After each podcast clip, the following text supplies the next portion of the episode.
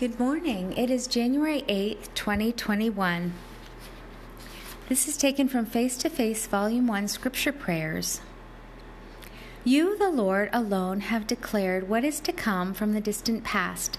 There is no God apart from you, a righteous God and a Savior. There is none beside you. You are God, and there is no other. Isaiah 45, 21 to 22. You are my hope, O Lord God.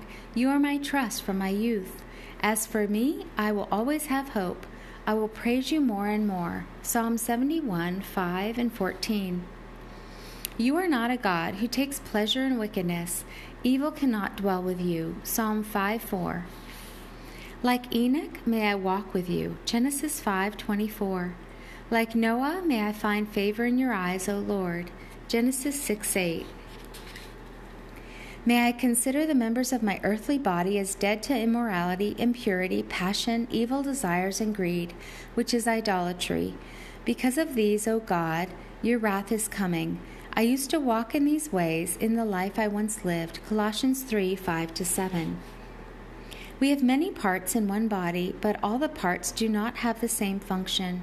In the same way, we who are many are one body in you, Christ Jesus, and individually members of one another. And we have different gifts according to the grace you have given to us. Romans 12, 4 6. I believe that it is through your grace, Lord Jesus, that I am saved. Acts 15, 11. Jesus, I trusted in you when I heard the word of truth, the gospel of my salvation. Having believed, I was sealed in you with the Holy Spirit of promise who is a deposit guaranteeing my inheritance until the redemption of those who are the Father's possession to the praise of his glory. Ephesians 1 13 14. I will sing of your mercies, Lord, forever. With my mouth I will make your faithfulness known through all generations. I will declare that your loving kindnesses, your loving kindness will be built up forever that you will establish your faithfulness in the heavens, and the heavens will praise your wonders, O Lord.